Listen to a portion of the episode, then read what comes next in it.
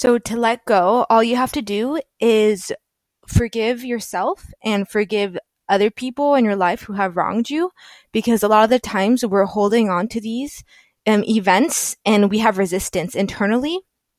But if we can learn to forgive and just accept everything for what it is, then that's when you can finally shed off these layers. And another thing too is start following your heart instead of your mind. Um, your mind is a lot of your mind is ego based, but if you follow your heart, that's who you are. That's your, you are unconditional love and your heart is trying to tell you what you're born to do here on this planet. So the art of letting go just means accepting things that align with your heart and letting go of things that don't align with it. It's it's really that simple and it's so empowering because your whole life can change if you start to follow your heart and your intuition more.